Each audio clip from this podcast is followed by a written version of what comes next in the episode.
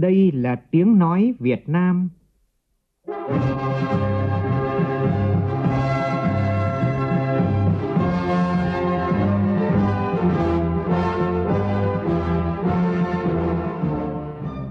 là tiếng nói Việt Nam, phát thanh từ Hà Nội, thủ đô nước Cộng hòa xã hội chủ nghĩa Việt Nam.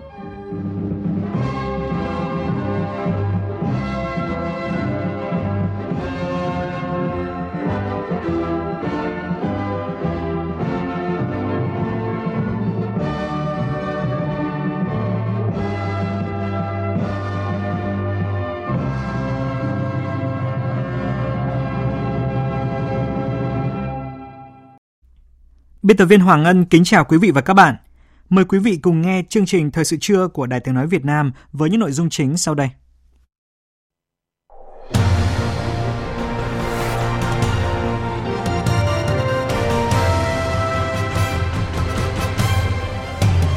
Họp báo công bố lệnh của Chủ tịch nước về luật đất đai sửa đổi và luật các tổ chức tín dụng sửa đổi được Quốc hội khóa 15 thông qua tại kỳ họp bất thường lần thứ 5. Xuất khẩu nông sản của nước ta khởi sắc ngay từ tháng đầu năm.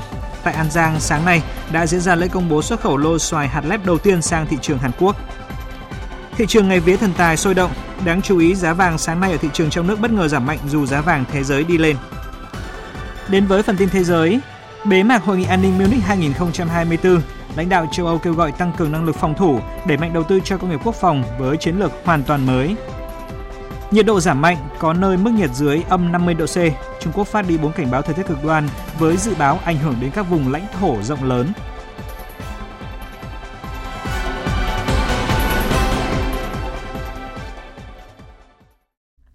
Bây giờ là nội dung chi tiết. Sáng nay, tại Phủ Chủ tịch, Phó Chủ tịch nước Võ Thị Ánh Xuân tiếp Đại sứ Hàn Quốc tại Việt Nam Choi Yung Sam đến chào xã giao nhân dịp nhận nhiệm vụ công tác tại nước ta. Tin của phóng viên Việt Cường. Phó Chủ tịch nước Võ Thị Ánh Xuân bày tỏ vui mừng quan hệ Việt Nam Hàn Quốc đang ở giai đoạn phát triển tốt đẹp nhất. Đặc biệt, giao lưu nhân dân hai nước diễn ra sôi động với khoảng 200.000 kiều dân mỗi nước đang sinh sống, học tập và làm việc tại nước kia, trong đó có khoảng 80.000 gia đình đa văn hóa Việt Hàn. Phó Chủ tịch nước đề nghị thời gian tới hai bên tiếp tục phối hợp triển khai hiện thực hóa quan hệ đối tác chiến lược toàn diện Việt Nam Hàn Quốc – nhất là thực hiện chương trình hành động về triển khai quan hệ đối tác chiến lược toàn diện Việt Nam Hàn Quốc đã ký tháng 6 năm 2023. Đồng thời tăng cường quan hệ chính trị, ngoại giao thông qua việc thúc đẩy trao đổi đoàn cấp cao và các cấp, qua đó củng cố lòng tin chính trị và làm sâu sắc hơn quan hệ giữa lãnh đạo cấp cao hai nước. Triển khai hiệu quả các cơ chế hợp tác, các thỏa thuận cấp cao giữa hai nước. Phó Chủ tịch nước mong muốn hai bên tăng cường hợp tác an ninh và quốc phòng phù hợp với quan hệ đối tác chiến lược toàn diện – đẩy mạnh hợp tác công nghiệp quốc phòng, chuyển giao công nghệ cho Việt Nam. Đề nghị Ngài Đại sứ tiếp tục thúc đẩy việc đơn giản hóa thủ tục cấp thị thực cho công dân Việt Nam và tiến tới miễn thị thực cho công dân Việt Nam nhập cảnh vào Hàn Quốc, mở rộng giao lưu thế hệ trẻ hai nước, cung cấp nhiều học bổng cho sinh viên Việt Nam sang học tại Hàn Quốc, hỗ trợ đào tạo nguồn nhân lực chất lượng cao và tăng cường tiếp nhận lao động chất lượng cao của Việt Nam thời gian tới. Đồng thời, thúc đẩy tăng tần suất các chuyến bay trực tiếp kết nối các địa phương hai nước, qua đó góp phần tăng cường hợp tác giữa các địa phương và giao lưu nhân dân hai nước, hỗ trợ Việt Nam phát triển công nghiệp văn hóa, thành lập Trung tâm Văn hóa Việt Nam tại Hàn Quốc, tiếp tục quan tâm hỗ trợ cộng đồng người Việt Nam để họ yên tâm làm ăn sinh sống và học tập tại Hàn Quốc. Về phần mình, ngài Choi Jong Sam nhấn mạnh, quan hệ Hàn Quốc Việt Nam cam kết sẽ nỗ lực hết sức mình để thúc đẩy quan hệ đối tác chiến lược toàn diện Việt Nam Hàn Quốc, nhất là trong lĩnh vực kinh tế, thương mại và đầu tư, mở rộng hợp tác giữa hai nước trên các lĩnh vực mới như khoáng sản, chuyển giao công nghệ, đổi mới sáng tạo, biến đổi khí hậu, năng lượng mới và đào tạo nguồn nhân lực chất lượng cao. Cũng trong sáng nay, tại Phủ Chủ tịch, Văn phòng Chủ tịch nước tổ chức họp báo công bố lệnh của Chủ tịch nước công bố các luật được Quốc hội khóa 15 thông qua tại kỳ họp bất thường lần thứ 5, bao gồm luật đất đai sửa đổi, luật các tổ chức tín dụng sửa đổi. Phó chủ nhiệm Văn phòng Chủ tịch nước Phạm Thanh Hà chủ trì họp báo. Thông tin chi tiết về buổi họp báo chúng tôi sẽ thông tin đến quý vị trong chương trình Thời sự chiều nay. Mời quý vị chú ý đón nghe. Ủy ban Thường vụ Quốc hội vừa ban hành kế hoạch về việc tổ chức hội nghị toàn quốc lần thứ hai triển khai luật nghị quyết của kỳ họp thứ 6 và kỳ họp bất thường lần thứ 5 Quốc hội khóa 15. Cụ thể như sau. Hội nghị dự kiến sẽ diễn ra trong buổi sáng ngày 7 tháng 3 theo hình thức trực tiếp tại phòng Thăng Long, nhà Quốc hội, kết nối trực tuyến với 63 điểm cầu địa phương – Hội nghị nhằm quán triệt những điểm mới, nội dung quan trọng, các nhiệm vụ Quốc hội giao, làm rõ trách nhiệm của các cơ quan, xác định rõ tiến độ và yêu cầu trong tổ chức thi hành luật, nghị quyết được Quốc hội thông qua tại kỳ họp thứ 6 và kỳ họp bất thường lần thứ 5 Quốc hội khóa 15 để chính phủ, các bộ ngành địa phương và cơ quan tổ chức hữu quan triển khai thực hiện. Các cơ quan của Quốc hội, đoàn đại biểu Quốc hội, đại biểu Quốc hội, cử tri và nhân dân tiến hành giám sát, theo dõi đánh giá.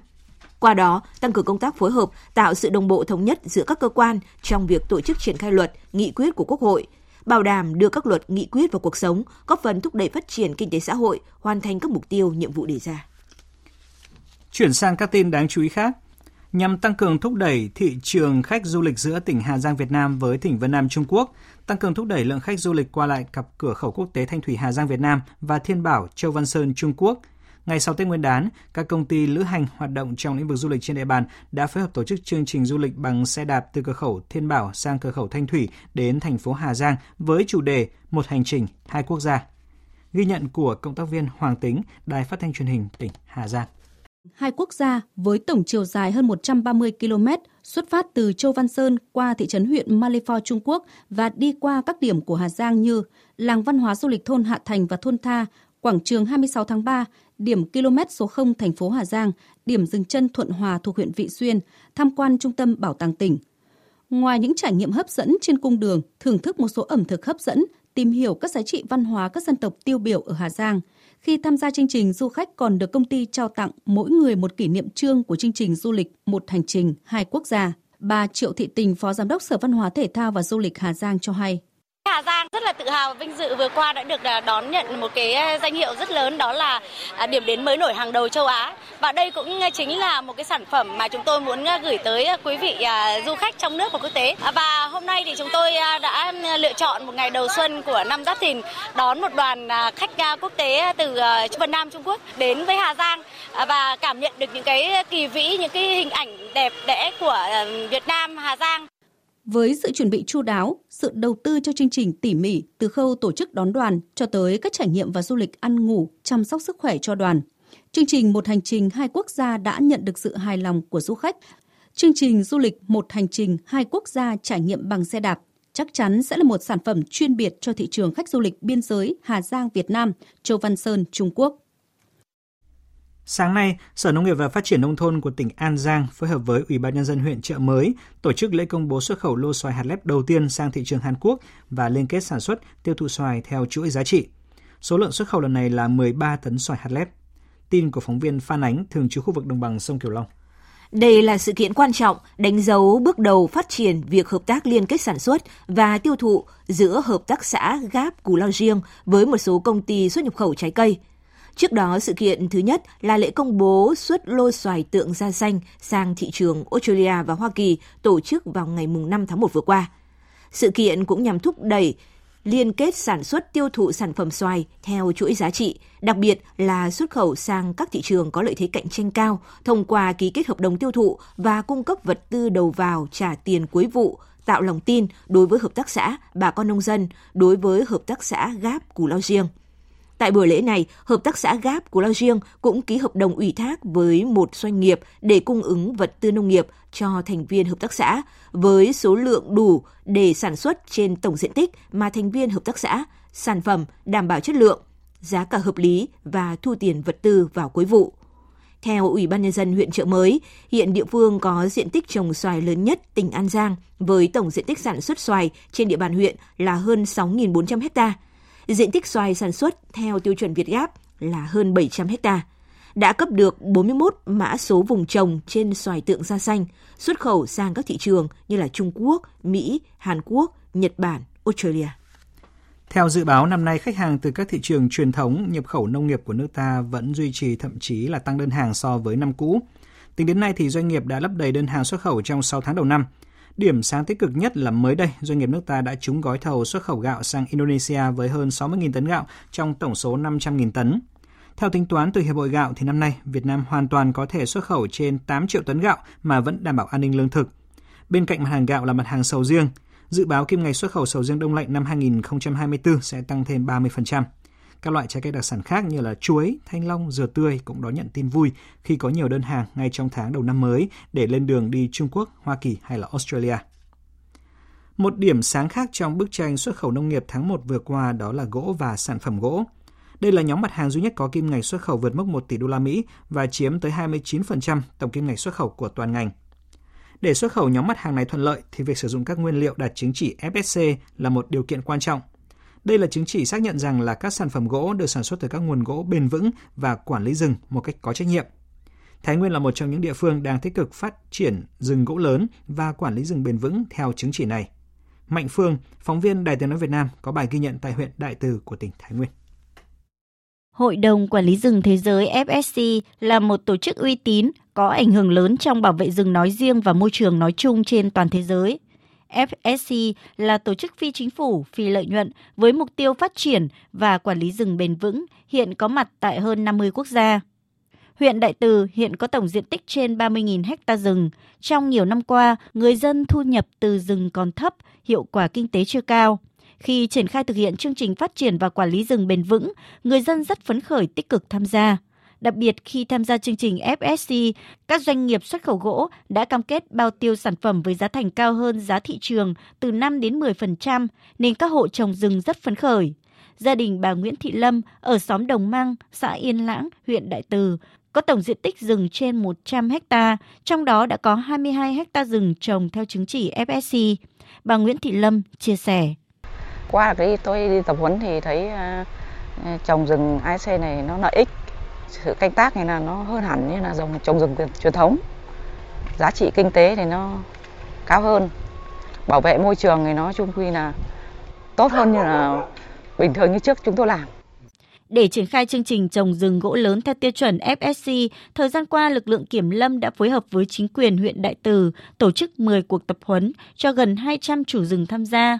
Ông Hoàng Công Toàn, Phó Chủ tịch Ủy ban Nhân dân xã Yên Lãng, huyện Đại Từ cho biết, công tác phối hợp giữa lực lượng kiểm lâm và chính quyền cấp cơ sở có ý nghĩa hết sức quan trọng trong phát triển rừng bền vững. Chương trình này nó sẽ giúp cho địa phương tôi quản lý rừng một cách bền vững trong công tác ờ, phòng chống cháy rừng cũng như bảo vệ ờ, tài nguyên môi trường như tài nguyên đất, tài nguyên nước và môi trường sinh thái xung quanh. Nó đem lại cái hiệu quả thiết thực cho người dân ờ, trong quá trình Ờ, phát triển ờ, kinh tế rừng. Tỉnh Thái Nguyên xác định giai đoạn 2021-2025 trồng mới rừng gỗ lớn 2.000 ha, chuyển hóa rừng gỗ nhỏ sang gỗ lớn 5.000 ha. Mục tiêu đến năm 2025, diện tích rừng gỗ lớn và diện tích rừng được cấp chứng chỉ rừng bền vững đạt 10% tổng diện tích rừng trồng sản xuất. Đến năm 2030, diện tích rừng gỗ lớn và diện tích rừng được cấp chứng chỉ rừng bền vững đạt 30%. Ông Lê Cẩm Long, Tri Cục trưởng Tri Cục Kiểm lâm Thái Nguyên cho biết. Chứng chỉ FSC là cái bước rất quan trọng để làm cái nền tảng trong cái việc là cái à, tiến tới cái việc là cái tín chỉ carbon sau này nó rất thuận lợi khi đã hoàn thành các cái thể chế của nhà nước thì sẽ là cái bước rất là nhanh mà sẽ tạo một người dân để tiếp tục để có nguồn thu nhập thêm nữa. Việc được cấp chứng nhận FSC là yếu tố quan trọng góp phần quản lý bền vững tài nguyên rừng ở tỉnh Thái Nguyên, đồng thời góp phần nâng cao hiệu quả kinh tế rừng cho cộng đồng, địa phương, người trồng rừng và toàn xã hội. Đây là những bước đi quan trọng để sản phẩm gỗ ở tỉnh Thái Nguyên vươn ra thị trường thế giới, đem lại hiệu quả kinh tế cho người dân. Thời sự VOV, nhanh, tin cậy, hấp dẫn. Thưa quý vị, hôm nay là ngày vía thần tài, ngày mùng 10 tháng riêng âm lịch. Nhiều người dân đi mua vàng với mong muốn cầu một năm tiền bạc rủng rỉnh và may mắn cả năm. Từ sáng sớm thì rất đông người đã chờ xếp hàng lấy số thứ tự trước các cửa hiệu vàng ở Hà Nội để có thể là mua vàng. Và trái ngược với tâm lý lo lắng giá vàng sẽ tăng mạnh thì giá vàng hôm nay ở thị trường trong nước bất ngờ giảm mạnh dù giá vàng thế giới đi lên.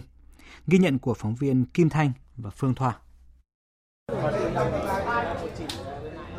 Mở cửa giao dịch ngày hôm nay, giá vàng SJC được các doanh nghiệp niêm yết phổ biến quanh 75,8 triệu đồng một lượng mua vào và 78,4 triệu đồng một lượng bán ra, không thay đổi so với cuối ngày hôm qua. Tuy nhiên, đến khoảng 10 giờ, giá vàng SJC bắt đầu giảm mạnh. Công ty vàng bạc đá quý Sài Gòn niêm yết giá vàng miếng mua vào 75 triệu đồng một lượng, bán ra 78 triệu đồng một lượng, giảm 400.000 đồng mỗi lượng so với đầu buổi sáng. Từ sáng sớm tại các cửa hàng vàng của Bảo Tín Minh Châu, Phú Quý, Doji, Trung tâm vàng bạc trang sức PNG, SGC, lượng khách đến chờ mua vàng trong ngày vía thần tài đã tấp nập nhộn nhịp. phần lớn người dân mua lượng vàng nhỏ, nhẫn tròn trơn, nhẫn kim tiền, vàng hình con giáp, đĩnh vàng tài lộc, vì thần tài đại phát, túi vàng may mắn. Nhìn chung nhiều khách mua hàng hài lòng vì không phải chờ đợi quá lâu để được giao dịch mua vàng trong ngày vía thần tài. Thực sự ra cái phong tục của người Việt Nam là ngày này là ngày rước thần tài. Thì mình đi là lấy may để cầu cho bình an, gia đình khỏe mạnh, hạnh phúc. Con cháu thì làm ăn phát đạt. Giá cả cả lên xuống ấy nhưng mà chỉ cần rước được thần tài về nhà với cầu may cho gia đình. À, năm nay là năm đầu tiên em đi mua đầu năm thì mua vàng để may mắn à, cả năm đều à, lộc phát. Xếp hàng mua thì chờ đợi kiểu chờ đợi may mắn. Có các anh chị cũng mời nước với cả mời bánh ấy, cũng à, thoải mái vui vẻ. Năm nào bác cũng mua vào cái ngày này để cho nó may mắn và bác mua về thì bác chỉ để vào đấy thôi, để vào két để, để để dành không làm lễ. Rút kinh nghiệm từ những năm trước, các chuyên gia tài chính khuyến cáo người dân chỉ nên mua một lượng nhỏ để lấy may chứ không nên mua nhiều tích trữ. Bên cạnh đó, người dân chú ý tuổi vàng và mua ở những cửa hàng có uy tín được nhà nước cấp phép. Tại thành phố Hồ Chí Minh thì ở xóm nướng cá lóc trên đường Tân Kỳ Tân Quý của quận Tân Phú thì khách tìm đến mua tăng cao để cúng thần tài. Có những chủ cửa hàng đã bố trí hàng chục người nướng hơn 4 tấn cá để bán cho khách. Tại các địa phương khác thì theo ngày vế thần tài, loạt bánh kem trang trí hình hũ vàng, thỏi vàng hay là thần tài thì cũng thu hút nhiều khách hàng tìm mua. Sáng nay, tỉnh Thanh Hóa tổ chức lễ khởi công dự án đường nối cao tốc Bắc Nam, quốc lộ 1A đi cảng Nghi Sơn. Phóng viên Sĩ Đức thông tin. Dự án có tổng giá trị hơn 1.300 tỷ, trong đó vốn trung ương là 1.113 tỷ, còn lại là vốn ngân sách của địa phương. Thời gian thực hiện dự án là 27 tháng, Dự án gồm hai tuyến chính với chiều dài hơn 13 km. Tuyến số 1 từ đường tỉnh 512, đoạn từ quốc lộ 1A đến đường Thọ Xuân Nghi Sơn. Tuyến số 2 từ đường Nghi Sơn Bãi Trành, đoạn từ cầu Hổ đến đường cao tốc Bắc Nam phía đông. Ông Mai Xuân Liêm, Phó Chủ tịch Ủy ban nhân dân tỉnh Thanh Hóa cho biết, dự án có vai trò quan trọng trong phát triển kinh tế xã hội của địa phương. Khi hoàn thành sẽ từng bước hoàn thiện hạ tầng giao thông khu vực, thu hút các nhà đầu tư tham gia đầu tư vào các khu công nghiệp tại khu kinh tế Nghi Sơn. Trong thời gian tới, tôi yêu cầu chủ đầu tư chỉ đạo nhà thầu thực hiện đúng chức năng nhiệm vụ theo quy định về đầu tư xây dựng, tổ chức thi công đảm bảo chất lượng, mỹ thuật, tiến độ, an toàn vệ sinh môi trường, an toàn lao động. Ngay sau buổi lễ khởi công ngày hôm nay, chỉ đạo các nhà thầu nêu cao tinh thần trách nhiệm, khẩn trương đồng loạt tổ chức các mũi thi công, cải tiến phương pháp, làm việc huy động trang thiết bị đầy đủ, tham gia thi công xây dựng, tăng năng suất, chất lượng, đảm bảo an toàn, vệ sinh môi trường, phấn đấu hoàn thành, vượt tiến độ đề ra. Trước đó, Bí thư tỉnh ủy Thanh Hóa Đỗ Trọng Hưng và lãnh đạo các sở ngành tỉnh Thanh Hóa đã đến dự lễ gia quân sản xuất đầu xuân Giáp Thìn tại nhà máy nhiệt điện BOT Nghi Sơn 2. Gần đây, mật độ phương tiện lưu thông qua lại cầu Rạch Miễu ngày càng tăng dẫn đến quá tải nặng nề. Giải pháp căn cơ nhất đó là phải đẩy nhanh tiến độ xây dựng cầu Rạch Miễu 2.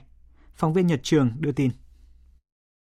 Theo công ty trách nhiệm hữu hạn BOT cầu Rạch Miễu, Trung bình mỗi ngày đêm có khoảng 2-3 nghìn lượt ô tô qua lại cây cầu này. Riêng các ngày cuối tuần, ngày lễ Tết, mật độ phương tiện qua lại cầu Rạch Miễu tăng lên rất nhiều. Đáng lưu ý là dịp cao điểm Tết cổ truyền vừa qua, lưu lượng phương tiện qua cầu tăng đột biến. Thống kê cho thấy, từ ngày 1 đến ngày 14 tháng 2, lượng ô tô qua cầu nhiều hơn ngày thường khoảng 3.800 phương tiện.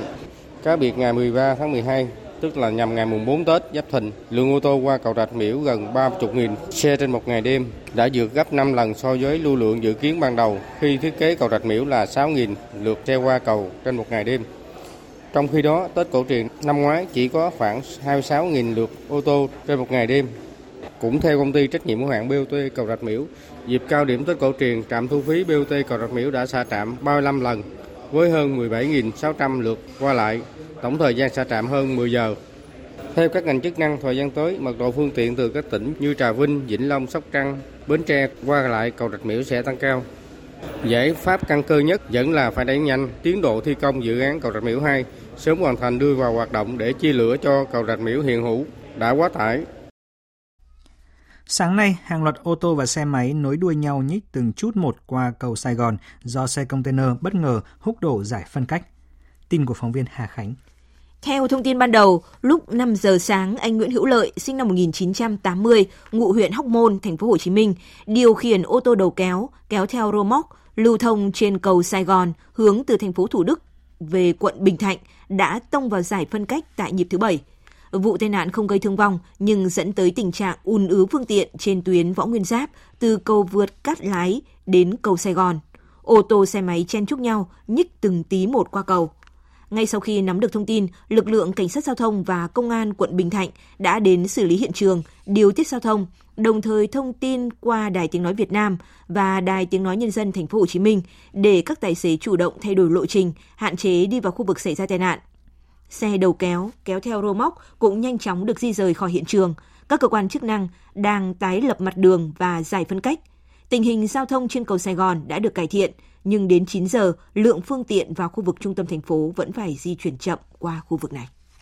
Ủy ban nhân dân tỉnh Quảng Ngãi vừa ra quyết định xử phạt vi phạm hành chính 330 triệu đồng đối với công ty trách nhiệm hữu hạn sản xuất và thương mại Sinh Lộc thuộc cụm công nghiệp làng nghề Tịnh Ấn Tây, thành phố Quảng Ngãi vì có hành vi xả thải chứa các thông số nguy hại vào môi trường vượt quá quy chuẩn kỹ thuật.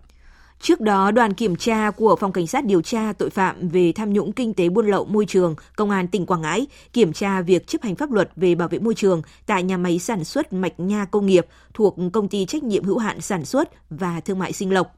Tại đây, cơ quan chức năng phát hiện công ty này vi phạm quy định về xả thải có chứa các thông số nguy hại vào môi trường với kết quả kiểm định ở khu vực nước chảy tràn từ bể bioga của nhà máy ra môi trường – thông số nước xả thải có chứa chất cyanua vượt quy định hơn 21 lần.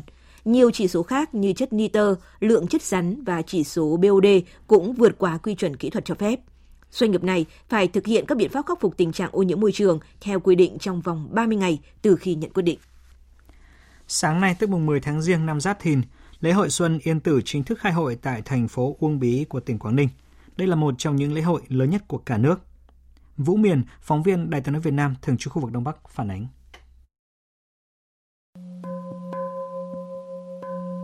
Nhất thiết cùng kính nhất Lễ khai hội Yên Tử bắt đầu bằng nghi thức cầu quốc thái dân an và khai dấu thiêng Yên Tử. Yên Tử là di tích quốc gia đặc biệt gắn liền với tên tuổi sự nghiệp của Đức vua Phật Hoàng Trần Nhân Tông, người đã có công hai lần đánh đuổi giặc Nguyên Mông. Sau khi đất nước sạch bóng quân thù, vua Trần Nhân Tông nhường ngôi cho con trai khi đang ở đỉnh cao của sự nghiệp và lên núi Yên Tử tu hành, giảng pháp và hóa Phật. Di sản lớn nhất của đức vua Trần Nhân Tông để lại là thiền phái Trúc Lâm Yên Tử, dòng thiền riêng có của người Việt, trong đó nổi bật nhất là tinh thần nhập thế, giao thoa sống động giữa đạo và đời. Để bây giờ, mỗi mùa lễ hội, người dân khắp mọi miền đất nước lại nô nức về đỉnh Thương Yên Tử để tri ân công đức to lớn của đệ nhất tổ thiền phái Trúc Lâm, điều ngự giác hoàng Trần Nhân Tông. Năm nay thời tiết có mưa, tuy nhìn thì không thuận lợi nhưng là tiết xuân, là mùa xuân của lễ hội, có lộc và cảm thấy rất là vui. Mặc ờ, uh, nên đây thì mình chiêm bái ờ, Phật thì uh, nơi đây là cái nơi nuôi dưỡng tâm hồn của người Việt, là cái tinh thần dân tộc, kết tinh từ cái chân lý cội nguồn của tổ tiên 4.000 năm dựng và giữ nước. Lâu lắm rồi đấy quay lại, anh cảm thấy Yên Tử cũng có nhiều cái thay đổi nét đẹp, nét rất đẹp. Thế hôm nay là trời hoang vu và đẹp, mây mù đẹp. Để bảo tồn, tôn tạo và phát huy giá trị di tích quốc gia đặc biệt Yên Tử, thành phố Uông Bí, Ban trị sự Giáo hội Phật giáo Việt Nam tỉnh Quảng Ninh và công ty cổ phần phát triển Tùng Lâm đã đầu tư hạ tầng giao thông kết nối liên thông tổng thể Yên Tử với các di tích trong cả nước và khu di tích nhà Trần tại Đông Triều. Cùng với đó là hoàn thiện các hạ tầng dịch vụ du lịch, góp phần đưa khu di tích Yên Tử lên một vị thế tầm cao mới. Chỉ trong 9 ngày Tết Giáp Thìn, khu di tích Yên Tử đã đón 138.000 lượt khách du xuân chiêm bái lễ Phật, tăng 19% so với cùng kỳ năm ngoái. Ông Phạm Tuấn Đạt, Chủ tịch Ủy ban nhân dân thành phố Uông Bí cho biết. Mùa lễ hội năm nay, thành phố Uông Bí và Ban trị sự Giáo hội Phật giáo Việt Nam tỉnh Quảng Ninh đã có sự chủ động chu đáo xây dựng kế hoạch tổ chức lễ khai hội xuân, đón khách tham quan Yên Tử và các lễ hội trên địa bàn thành phố, đảm bảo an ninh trật tự, an toàn giao thông, phòng chống cháy nổ, giữ gìn vệ sinh môi trường cảnh quan, đảm bảo an toàn cho du khách về tham gia các hoạt động tín ngưỡng tôn giáo, văn minh, lịch sử đảm bảo đúng quy định. Xuyên suốt thời gian diễn ra lễ hội sẽ có các hoạt động văn hóa đặc sắc như tổ chức các trò chơi dân gian, biểu diễn văn nghệ truyền thống tại khu vực làng Nương Yên Tử, trưng bày triển lãm tranh ảnh tuyên truyền, quảng bá về các giá trị và vẻ đẹp hùng vĩ, linh thiêng của Yên Tử, trải nghiệm văn hóa ẩm thực của đồng bào dân tộc Giao Thanh Y dưới chân núi Yên Tử. Lễ khai hội Yên Tử là hoạt động văn hóa phục vụ nhu cầu hưởng thụ văn hóa tinh thần của các tầng lớp nhân dân, góp phần bảo tồn tôn vinh, phát huy giá trị và quảng bá hình ảnh danh thắng Yên Tử tới du khách trong nước và quốc tế. Và tiếp ngay sau đây, trước khi đến với phần tin quốc tế, chúng tôi xin gửi đến quý vị những thông tin thời tiết.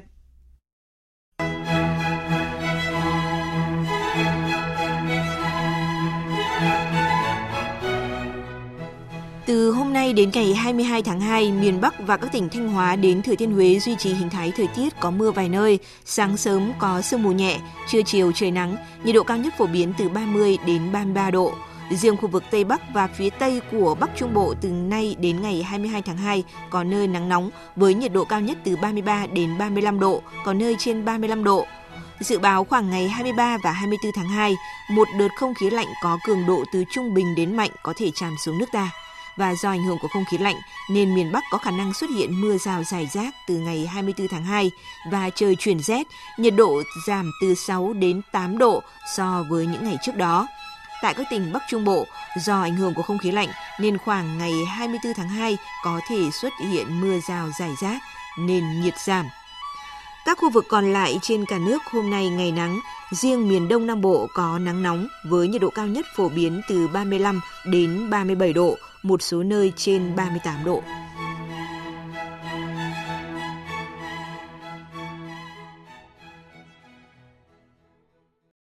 Xin chuyển sang phần tin thế giới.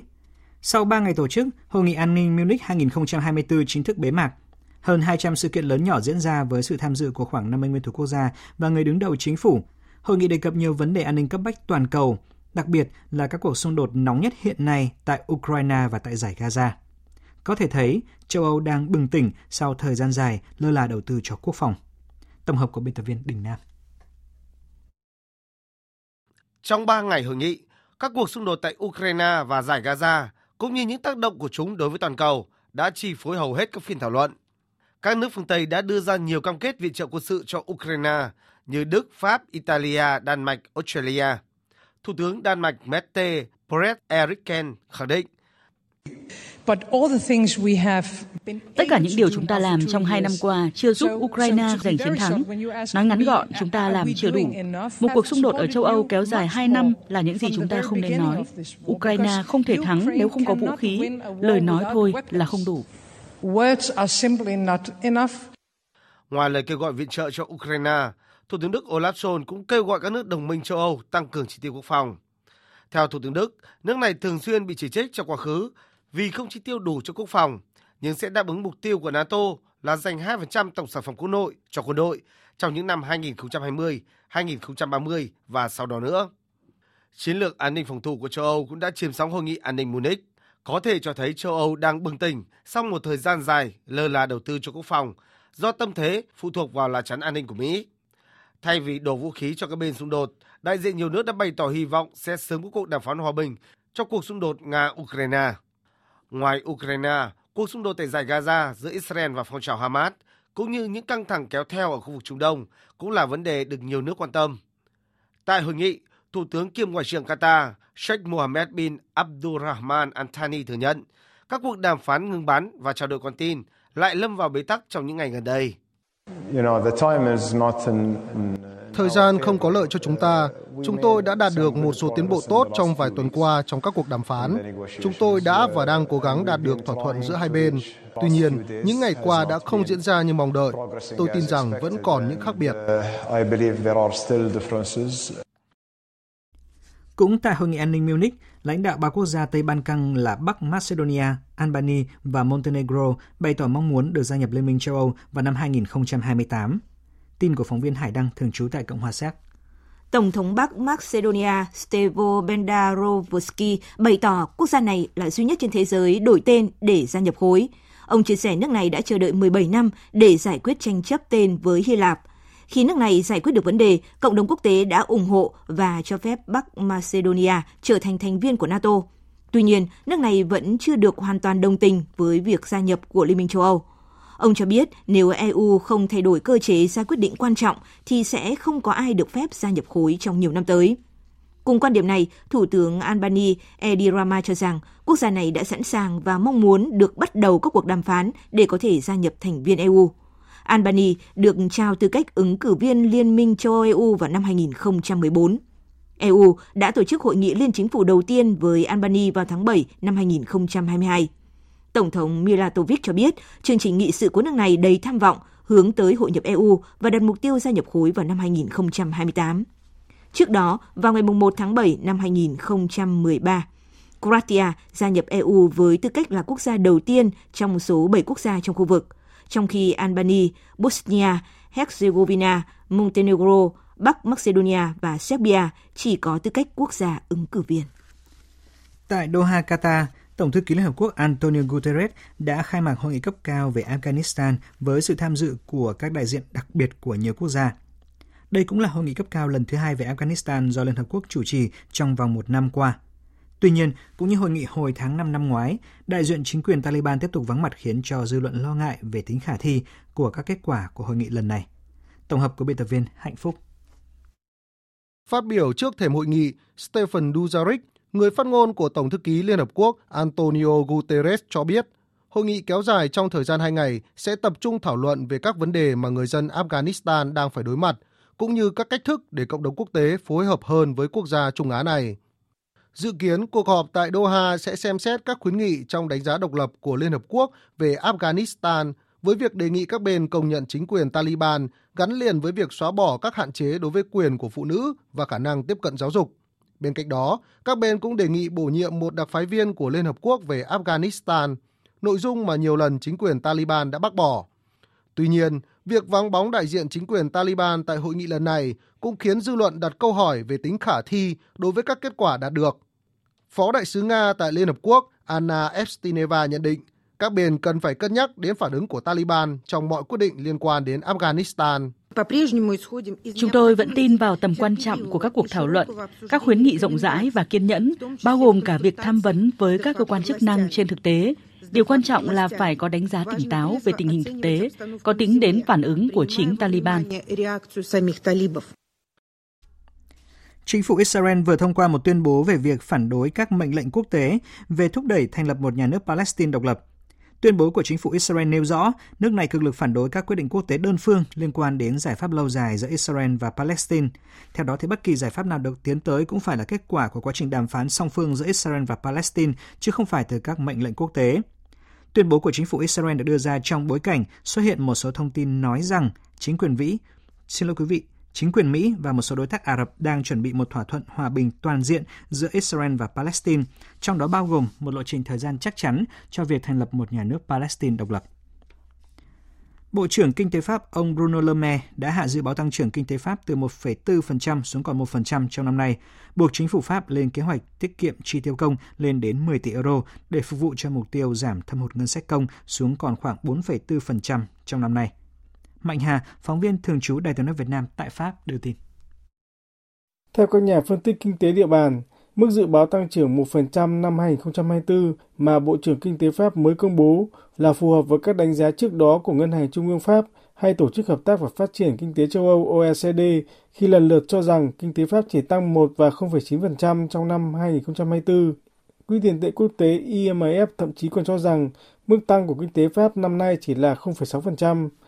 Nhiều ý kiến bày tỏ lo ngại tốc độ tăng trưởng giảm mạnh sẽ ảnh hưởng đến mục tiêu đưa thâm hụt ngân sách từ mức 4,9% năm 2023 xuống còn 4,4% trong năm 2024 của Pháp.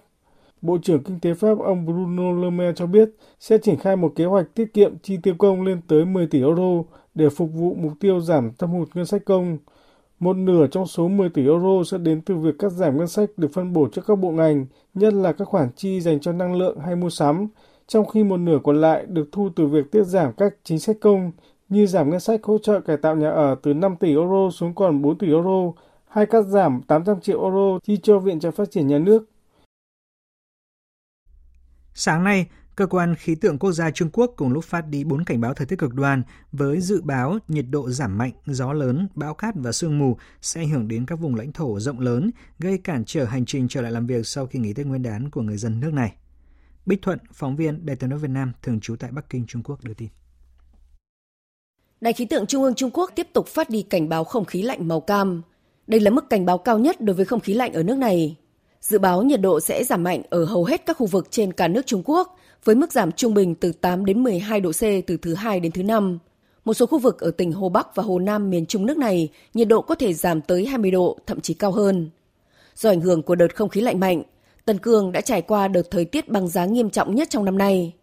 Tính đến 8 giờ sáng qua, bốn trạm khí tượng ở phía đông khu vực Altai tại đây ghi nhận nền nhiệt thấp nhất giảm hơn 30 độ. Trong đó, thị trấn Thua Khung ở Altai giảm tới hơn 45 độ, xuống còn âm 52,3 độ, phá vỡ mức nhiệt thấp kỷ lục ở Tân Cương là âm 51,5 độ ghi nhận ngày 21 tháng Giêng năm 1960. Không chỉ cảnh báo không khí lạnh, cơ quan khí tượng quốc gia Trung Quốc còn ban bố 3 cảnh báo khác, gồm cảnh báo gió lớn và bão cát màu xanh, cùng cảnh báo sương mù màu vàng. Tại tỉnh Cam Túc, miền Tây Bắc Trung Quốc, gần 43.000 du khách đã bị mắc kẹt ở thành phố Tiểu Tuyền do kiểm soát giao thông liên quan đến bão tuyết, gió lớn và bão cát từ sáng thứ Bảy. Một số cư dân mạng đã quay được video bầu trời màu cam đỏ ở Tân Cương do bị bão cát cường độ mạnh bao phủ. Theo chuyên gia Trung Quốc, trong bối cảnh trái đất nóng lên, tình trạng nhiệt độ tăng ở Bắc Cực sẽ gây ra nhiều đợt không khí lạnh mạnh hướng xuống phía nam nước này.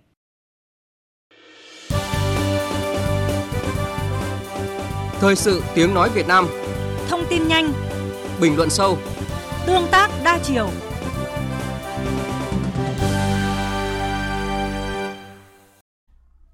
Thưa quý vị, thưa các bạn, Hải Dương, vùng đất xứ Đông nổi tiếng với truyền thống hiếu học và khoa bảng, đứng đầu cả nước về số người đỗ đạt cao. Sự học và truyền thống thi cử của vùng quê Văn Hiến này không chỉ được lưu truyền trong sử sách mà còn được ghi dấu ở những di tích lịch sử tồn tại hàng trăm năm. Trong đó, nhiều di tích kết nối thành chuỗi gắn với tên tuổi các danh nhân văn hóa và truyền thống khoa cử của vùng đất này. Mời quý vị cùng phóng viên Thanh Nga khám phá con đường khoa cử Việt để hiểu hơn về truyền thống hiếu học của vùng đất và con người xứ Đông. Nơi chúng ta đang đứng đây được mang tên là khu Văn Miếu, Mao Điền là một trong hai khu văn miếu lớn nhất miền Bắc của Việt Nam. Những ngày đầu xuân, Văn Miếu Mao Điền ở xã Cẩm Điền, huyện Cẩm Giàng, tỉnh Hải Dương thu hút đông đảo du khách và các em học sinh không chỉ ở Hải Dương mà từ nhiều địa phương lân cận. Theo lịch sử, Văn Miếu Mào Điền được khởi dựng vào thời Lê Sơ, thế kỷ 15 tại xã Vĩnh Lại, huyện Đường An, nay là huyện Bình Giang, tỉnh Hải Dương. Đến thời Tây Sơn, Văn Miếu được chuyển về Mao Điền, hợp nhất với trường thi hương Trấn Hải Dương. Nơi đây thường tổ chức các kỳ thi hương để tuyển chọn nhân tài ở Trấn Hải Dương và vùng đất phía đông thành Thăng Long.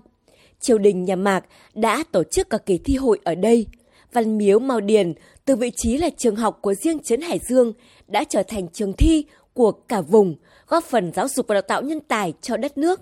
Theo ông Hà Quang Thành, trưởng ban quản lý di tích Văn Miếu Mao Điền, nơi này là biểu tượng hiếu học của vùng đất xứ Đông.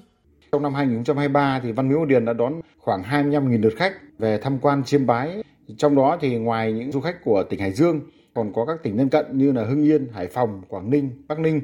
Các em học sinh sinh viên của các nhà trường về tại khu di tích này được ờ, tham gia trải nghiệm về nguồn như là dân hương, nghe giới thiệu về di tích, tham quan khu lều trõng, tìm hiểu về lịch sử khoa bảng của các bậc tiền nhân.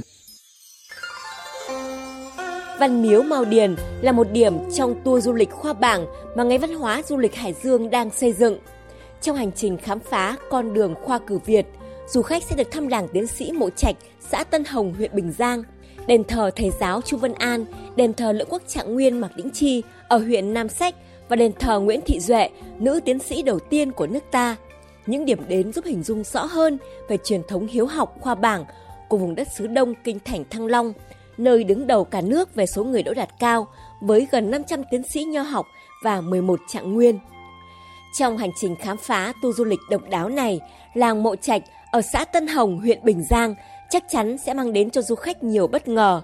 Ông Vũ Quốc Ái, thường trực ban quản lý di tích đình làng Mộ Trạch cho biết, với 36 người đỗ tiến sĩ nho học trong thời phong kiến, trong đó có một trạng nguyên và 11 hoàng giáp, làng Mộ Trạch nổi danh trong lịch sử là ngôi làng khoa bảng độc nhất vô nhị ở Việt Nam, được nhân dân xa gần gọi là làng tiến sĩ.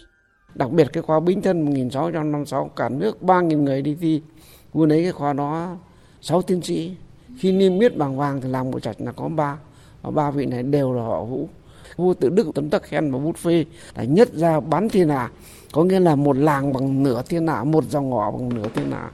Con đường khoa cử Việt là sản phẩm du lịch đã được định hướng và xây dựng trong đề án phát triển du lịch chất lượng cao tỉnh Hải Dương giai đoạn 2021-2030, tầm nhìn đến năm 2050. Thời gian qua, tour du lịch này đã được ngành văn hóa du lịch tỉnh Hải Dương phối hợp với các địa phương, các công ty du lịch triển khai khá hiệu quả. Nhiều trường học trên địa bàn tỉnh Hải Dương và các tỉnh thành lân cận đã tổ chức đưa học sinh trải nghiệm tại các di tích. Hàng trăm trường học đã đăng ký với các khu di tích để tổ chức giáo dục truyền thống hiếu học và trao thưởng cho các em đoạt thành tích cao trong học tập. Tháng 12 năm 2023 vừa qua, trường tiểu học Hồng Thắng, huyện Bình Giang, Hải Dương đã tổ chức cho học sinh khối 4 năm tham quan đình làng Mộ Trạch trong tour du lịch khoa bảng của địa phương. Cô giáo Phạm Thị Bảo, hiệu trưởng trường tiểu học Hồng Thắng cho biết, sau chuyến trải nghiệm, các em đã có các bài viết thu hoạch, vẽ tranh mô tả các địa điểm đến thăm, qua đó nâng cao hiệu quả giáo dục cho học sinh. Các em rất là hào hứng, phấn khởi. Ờ, chính vì đặt được ra mục tiêu trước khi mà cho các em đi thì các em quan sát, các em ghi chép là đều có cái mục đích để sau chuyến đi về thì các em có những cái sản phẩm để các em thấy được truyền thống văn hóa lịch sử của quê hương từ đó các em có ý thức vươn lên trong học tập noi gương các thế hệ cha ông đi trước. Du lịch Khoa Bảng là sản phẩm du lịch độc đáo có 102 của tỉnh Hải Dương. Tuy nhiên, việc triển khai tour du lịch này thời gian vừa qua còn một số khó khăn. Các sản phẩm du lịch chưa đa dạng mới dừng lại ở việc tham quan, chưa có nhiều hoạt động hấp dẫn du khách, đặc biệt là các em nhỏ. Sự kết nối giữa các điểm đến chưa thực sự chặt chẽ. Ông Trần Văn Toán, giám đốc điều hành công ty du lịch quốc tế Thanh Lộc, đơn vị đã tổ chức nhiều tour du lịch khoa bảng của tỉnh Hải Dương cho rằng cần làm tốt hơn nữa công tác quảng bá tour du lịch độc đáo này. Với các hoạt động về miền khoa bảng ấy, thì chúng tôi đã triển khai rất là thành công tại các nhà trường. Tôi vẫn mong muốn các cái điểm ấy nâng cấp lên từ cái vị trí đỗ xe, từ công tác tổ chức tiếp đón và cái quy mô di tích cộng với cái truyền thông quảng bá di tích làm sao tốt hơn nữa. Cùng với việc giới thiệu, quảng bá rộng rãi tour du lịch về miền khoa bảng đến du khách trong và ngoài tỉnh Hải Dương, ngành văn hóa du lịch tỉnh cũng xác định đối tượng đích là học sinh, sinh viên các trường học. Việc triển khai tour du lịch này thời gian qua đã có sự kết hợp của ngành giáo dục và ngành văn hóa địa phương. Tuy nhiên, theo ông Đỗ Văn Dần, trường phòng văn hóa thông tin huyện Bình Giang, các đơn vị cần vào cuộc quyết liệt hơn. Sở Giáo dục và Sở Văn hóa Thể thao và Du lịch cần đánh giá rút kinh nghiệm hàng năm để làm sao mà cái chương trình đó sẽ được phối kết hợp chặt chẽ hơn để thúc đẩy hơn tour du lịch này phải có sự đồng hành quyết tâm cao của ban giám hiệu các nhà trường, của hội phụ huynh học sinh tạo được cái hứng khởi cho các em trong cái việc hiểu hơn về quê hương đất nước thông qua việc trải nghiệm các di tích trên địa bàn. Đầu xuân, về vùng đất xứ Đông trải nghiệm con đường khoa cử Việt để hiểu lịch sử dân tộc, tự hào hơn về truyền thống hiếu học của cha ông, thêm yêu quê hương đất nước và có thêm động lực trong học tập và cuộc sống. Em sẽ về Hải Dương quê anh, miền đất kinh môn với bao chiều mến con đường làng ngát hương lúa mới. Em sẽ cùng anh đi khắp muôn nơi. Sự đông hiền hòa với ngàn di tích, vì ngọt hương thơm nơi đó yên bình. Sống kính thầy chạy qua nơi đó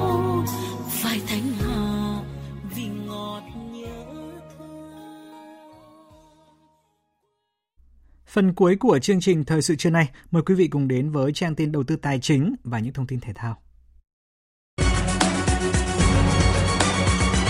Trang tin đầu tư tài chính. Quý vị và các bạn thân mến, hôm nay mùng 10 tháng Giêng được dân gian coi là ngày vía thần tài. Giá vàng SJC trong nước đầu giờ sáng nay 19 tháng 2 lại giảm 700.000 đồng một lượng ở chiều mua vào và giảm 200.000 đồng một lượng ở chiều bán ra so với kết phiên giao dịch cuối tuần qua. Giá vàng 4 số 9 được công ty trách nhiệm hữu hạn một thành viên vàng bạc đá quý Sài Gòn SJC niêm yết mua vào là 75 triệu 400.000 đồng một lượng, bán ra là 78 triệu 420.000 đồng một lượng. Giá vàng dòng thăng long của công ty vàng bạc đá quý Bảo Tín Minh Châu mua vào là 64 triệu 500 000 đồng một lượng, bán ra là 65 triệu 900 000 đồng một lượng. Trên thị trường ngoại tệ, tỷ giá trung tâm của đồng Việt Nam so với đô la Mỹ được Ngân hàng Nhà nước công bố áp dụng cho hôm nay là 23.979 đồng một đô la Mỹ, tăng 8 đồng so với phiên giao dịch trước đó.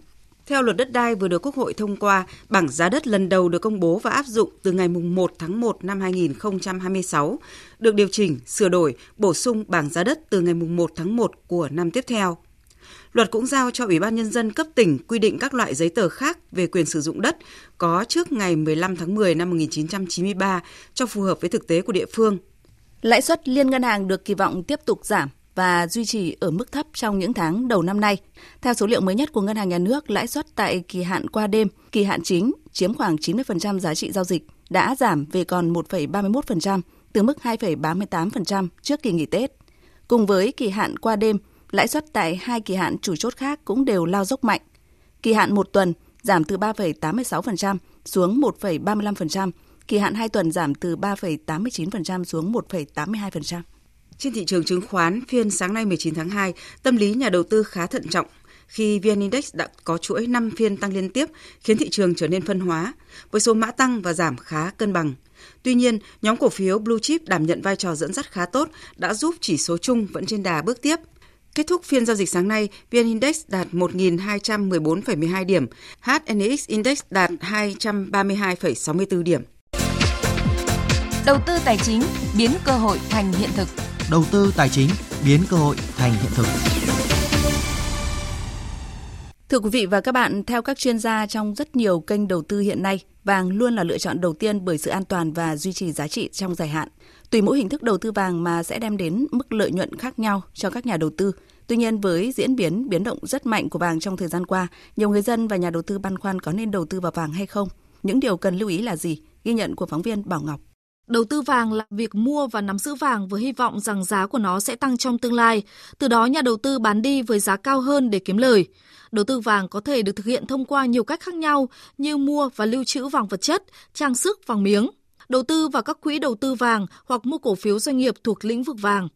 Ông Nguyễn Minh Tuấn, CEO công ty AFA Capital chia sẻ về tính thanh khoản thị trường vàng hiện nay. Khi các bạn đi mua bán thì các bạn cũng phải lưu ý đầu tiên là cái cơ sở đó có cái biển hiệu ghi rõ rằng là cơ sở được mua bán vàng miếng do nhà nước cấp phép hay không. Thì đấy là cái điểm đầu tiên mà chúng ta cần lưu ý. Chúng ta được mua bán tại những cái điểm được cấp phép điểm lưu ý thứ hai chúng ta cũng cần lưu ý, đó là cái thị trường vàng miếng của chúng ta, nó khai thanh khoản rất là thấp. Chính vì vậy thì là cái biến động giá nó sẽ rất là khác biệt tại từng địa điểm. Chính vì vậy, có thể rằng là ở Hà Nội sẽ khác Hồ Chí Minh, ở Cần Thơ sẽ khác Đà Nẵng. Chính vì vậy nó sẽ phụ thuộc vào cái thanh khoản của cái địa phương đó, có vàng để bán hay không, cũng như là ở cửa hàng đó có đủ lượng vàng để bán hay không nhiều nhận định cho rằng xu hướng giá vàng năm 2024 tăng nhiều hơn giảm. Giá vàng tăng trong thời gian vừa qua trong nước và thế giới do nhiều nguyên nhân, trong đó có quyết định về lãi suất của Fed trong năm 2024 này. Giá vàng ở Việt Nam ảnh hưởng, đẩy lên trong xu hướng chung. Tuy nhiên, giá vàng trong nước còn vài yếu tố khác tác động, trong đó có vấn đề nguồn cung không dồi dào. Theo chuyên gia phân tích tài chính Lê Phan Hoàng Long, người dân hay nhà đầu tư nhỏ lẻ cần quan tâm đến tranh lệch giá mua bán vàng. Nếu tranh lệch này quá lớn, nghĩa là khi mua thì đắt, nhưng khi bán lại rẻ. Nhà đầu tư không hề có lời khi mua bán vàng. Tranh lệch giữa giá mua và giá bán vàng ở một thời điểm và đặc biệt là khi mà trong cái giai đoạn giá XAU của thế giới nó tăng rất là mạnh trong một số ngày thì cái mức chênh lệch giữa giá mua và giá bán tại Việt Nam nó càng kéo dài hơn và nó tạo ra rủi ro rất lớn cho những người mua và bán. Lúc đó theo quan sát của chúng tôi thì chúng tôi thấy rằng là trên thị trường khi mà giá vàng Việt Nam mà tăng lên thì người dân bắt đầu xếp hàng đi bán. Thực ra cái lúc đó khoảng khoản chênh lệch có thể lên đến 3 triệu 4 triệu một lượng. Và cái thiệt hại thì nó sẽ thuộc về các nhà đầu tư cá nhân nhà đầu tư nhỏ lẻ.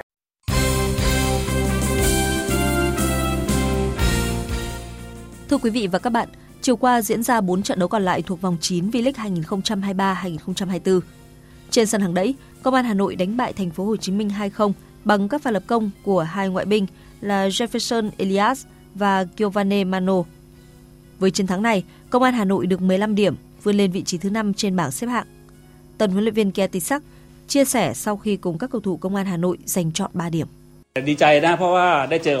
Tôi rất vui được gặp mọi người với tư cách huấn luyện viên Công an Hà Nội. Tôi cố gắng để cầu thủ thi đấu tốt hơn theo chiến thuật và triết lý của mình. Trận này rất nhiều bạn không thi đấu được 90 phút vì mới Tết xong. Hiệp 1 đội chơi tốt, nhưng hiệp 2 không tốt. Trong số 7 cầu thủ vừa tập trung ở tuyển Việt Nam, tôi chưa muốn họ thi đấu 90 phút vì đá nhiều ở Asian Cup. Tôi muốn các bạn có thời gian hồi phục nhiều hơn. Tôi hài lòng vì có 3 điểm. Đây là trận đấu giúp các cầu thủ hồi phục thể lực. Mục tiêu trận tới gặp Sông Lam Nghệ An tiếp tục là 3 điểm để bám đuổi các đội phía trên. Trong 3 trận đấu còn lại, Hồng Lĩnh Hà Tĩnh vượt qua Hoàng Anh Gia Lai 1-0. Sông Lam Nghệ An thắng Bình Định 2-0. Đông Á Thanh Hóa cũng thắng Hà Nội với tỷ số 2-0. Hiện Thép Xanh Nam Định dẫn đầu bảng xếp hạng với 22 điểm, còn LP Bank Hoàng Anh Gia Lai đứng cuối với 5 điểm. Chiều qua cũng đã diễn ra 3 trận đấu thuộc vòng 9 giải hạng nhất quốc gia năm 2023, 2024. Long An và Đồng Tháp cùng thắng Huế và Phú Thọ với tỷ số 2-1, còn SHB Đà Nẵng vượt qua Đồng Nai 1-0. Với kết quả này, SHB Đà Nẵng tiếp tục dẫn đầu bảng xếp hạng với 20 điểm. PVF Công an Nhân dân có 14 điểm và đứng thứ hai, Huế có 13 điểm, đứng thứ ba. Tối qua, vận động viên Trịnh Hải Khang của đội tuyển thể dục dụng cụ Việt Nam đã tranh tài ở chung kết nội dung nhảy trống tại Cúp Thế giới tổ chức ở Ai Cập, được trung bình 14,07 điểm, xếp hạng 6 trong tổng số 8 vận động viên tham gia thi đấu nội dung này. Như vậy, Trịnh Hải Khang tích lũy thêm được 14 điểm trong cuộc đua giành tấm vé đi dự Olympic Paris 2024. Sau Tết Nguyên đán nhâm thìn, đội tuyển bắn cung Việt Nam đã tập trung tập luyện trở lại để chuẩn bị cho vòng loại Olympic 2024. Hiện đội được hướng dẫn bởi một chuyên gia người Hàn Quốc, Park Jae-sun. Trong khoảng một năm được dẫn dắt bởi vị chuyên gia này, đội tuyển bắn cung Việt Nam đã có những bước tiến đáng kể khi vượt lên vị trí thứ 21 thế giới. Ông Phan Trọng Quân, phụ trách môn bắn cung, Cục Thể dục Thể thao đánh giá.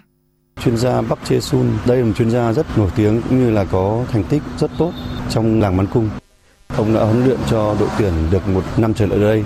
Với góc nhìn của bộ môn thì cũng đã thấy có những cái điểm sáng thành tích cũng như là cái phong cách thi đấu, tinh thần thi đấu cũng đã lên cao. Năm 2024 có thể được coi là bước ngoặt với tượng đài của bóng bàn Việt Nam Đoàn Kiến Quốc khi anh mới nhận nhiệm vụ huấn luyện viên trưởng đội tuyển bóng bàn Việt Nam và dẫn dắt các học trò của mình thi đấu tại vòng loại Olympic Paris 2024. Trong quá khứ, Đoàn Kiến Quốc là người duy nhất của bóng bàn Việt Nam từng danh xuất tham dự hai kỳ Thế vận hội liên tiếp là Olympic 2004 và 2008. Với kinh nghiệm của mình, vị huấn luyện viên sinh năm 1979 được kỳ vọng sẽ giúp bóng bàn Việt Nam có lần thứ ba góp mặt tại Thế vận hội. Kinh nghiệm và những gì huấn luyện viên Đoàn Kiến Quốc từng làm được trong quá khứ đang truyền cảm hứng tới các tay vợt của đội tuyển bóng bàn Việt Nam hiện tại. Người thầy chính là tấm gương, là hình mẫu giúp họ có động lực, khát khao, có niềm tin sẽ làm được điều mà thế hệ đi trước đã làm được. Các tay vợt Đinh Anh Hoàng và Nguyễn Anh Tú chia sẻ. Nhiều lần em còn nói chuyện với chú Quốc thì chú bảo là cũng là một cái trải nghiệm rất là căng thẳng một cái sàn đấu lớn, sàn diễn lớn là em cũng rất là vui và hạnh phúc khi được đứng ở trên cái sân khấu đấy. Để mà đạt được cái thành tích mà hai lần tham dự Olympic thì nó rất là khó và em thấy là cái đấy cũng là cái để mình nhìn lên mình phấn đấu và em cũng mong là lần này huấn luyện viên đoàn quốc sẽ cho em nhiều kinh nghiệm hơn trong cái vòng loại Olympic sắp tới. Huấn luyện viên Đoàn Kiến Quốc đã có một sự nghiệp đầy ấn tượng trong quá khứ và bây giờ anh muốn các học trò tiếp tục đưa bóng bàn Việt Nam đến với đấu trường Olympic. Quốc cũng mong muốn là vận động viên mình đã tham dự Thế vận hội và làm huấn luyện viên mình cũng mong muốn là cũng sẽ tạo được một cái à, vận động viên nó tham dự Olympic. Đó là một cái niềm tự hào không phải bản thân Quốc mà tất cả mọi người. Dạng sáng nay diễn ra các trận đấu thuộc vòng 25 La Liga. Real Sociedad vượt qua Mallorca 2-1 để được 40 điểm và vươn lên vị trí thứ 6 trên bảng xếp hạng. Trong khi đó, Real Betis và Deportivo Alaves hòa nhau không bàn thắng. Hiện tại, Real Betis có 39 điểm, đứng ngay sau Real Sociedad. Còn tại vòng 25 Serie A, AS Roma thắng đậm Frosinone 3-0, còn AC Milan thắng cách biệt Monza 4-2. Hiện AC Milan có được 52 điểm, đứng thứ 3 trên bảng xếp hạng, kém đội đầu bảng Inter Milan 11 điểm. Vừa rồi là một số thông tin thể thao trong nước và quốc tế nổi bật. Cảm ơn quý vị và các bạn đã quan tâm lắng nghe. Xin chào và hẹn gặp lại. Dự báo thời tiết Tin dự báo thời tiết chiều và đêm nay, phía Tây Bắc Bộ chiều trời nắng, riêng khu Tây Bắc có nơi có nắng nóng, đêm không mưa, nhiệt độ từ 20 đến 31 độ, riêng khu Tây Bắc cao nhất từ 30 đến 33 độ, có nơi trên 35 độ. Phía Đông Bắc Bộ và Thanh Hóa chiều trời nắng, đêm có mưa vài nơi, nhiệt độ từ 19 đến 30 độ. Khu vực từ Thanh Hóa đến Thừa Thiên Huế chiều trời nắng, riêng khu vực vùng núi phía Tây có nắng nóng, đêm không mưa, nhiệt độ từ 20 đến 33 độ, riêng khu vực vùng núi phía Tây có nơi trên 35 độ. Khu vực từ Đà Nẵng đến Bình Thuận chiều nắng đêm không mưa, nhiệt độ từ 22 đến 32 độ. Tây Nguyên chiều nắng đêm không mưa, nhiệt độ từ 16 đến 34 độ. Nam Bộ chiều nắng, riêng miền Đông có nắng nóng, đêm không mưa, nhiệt độ từ 22 đến 35 độ, riêng miền Đông từ 35 đến 37 độ. Khu vực Hà Nội chiều trời nắng, đêm không mưa, nhiệt độ từ 21 đến 30 độ. Tiếp theo là dự báo thời tiết biển, vịnh Bắc Bộ và vùng biển từ Quảng Trị đến Quảng Ngãi có mưa vài nơi, tầm nhìn xa trên 10 km, gió Đông Nam đến Nam cấp 4, cấp 5. Vùng biển từ Bình Định đến Ninh Thuận không mưa, tầm nhìn xa trên 10 km, gió Đông Nam cấp 3, cấp 4. Vùng biển từ Bình Thuận đến Cà Mau, từ Cà Mau đến Kiên Giang, Vịnh Thái Lan, Khu vực quần đảo Hoàng Sa thuộc thành phố Đà Nẵng không mưa, tầm nhìn xa trên 10 km, gió đông đến đông nam cấp 3, cấp 4. Khu vực Bắc, giữa và Nam Biển Đông và khu vực quần đảo Trường Sa thuộc tỉnh Khánh Hòa có mưa rào và rông vài nơi, tầm nhìn xa trên 10 km, gió Đông Bắc đến Đông cấp 3 đến cấp 5. Vừa rồi là những thông tin thời tiết, bây giờ chúng tôi tóm lược những tin chính đã phát trong chương trình.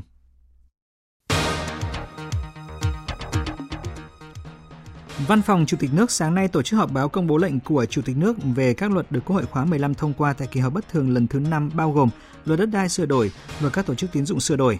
Đây là hai đạo luật quan trọng ảnh hưởng sâu rộng đến mọi mặt của đời sống kinh tế xã hội người dân và liên quan tới nhiều luật khác. Hôm nay ngày vía thần tài mùng 10 tháng riêng âm lịch, nhiều người dân đi mua vàng với mong muốn cầu một năm tiền bạc rủng rỉnh và may mắn. Trái ngược với tâm lý lo lắng giá vàng sẽ tăng mạnh, giá vàng sáng nay ở thị trường trong nước bất ngờ giảm mạnh dù giá vàng thế giới đi lên. Bế mạc Hội nghị An ninh Munich 2024, lãnh đạo châu Âu kêu gọi tăng cường năng lực phòng thủ, đẩy mạnh đầu tư cho công nghiệp quốc phòng với một chiến lược hoàn toàn mới.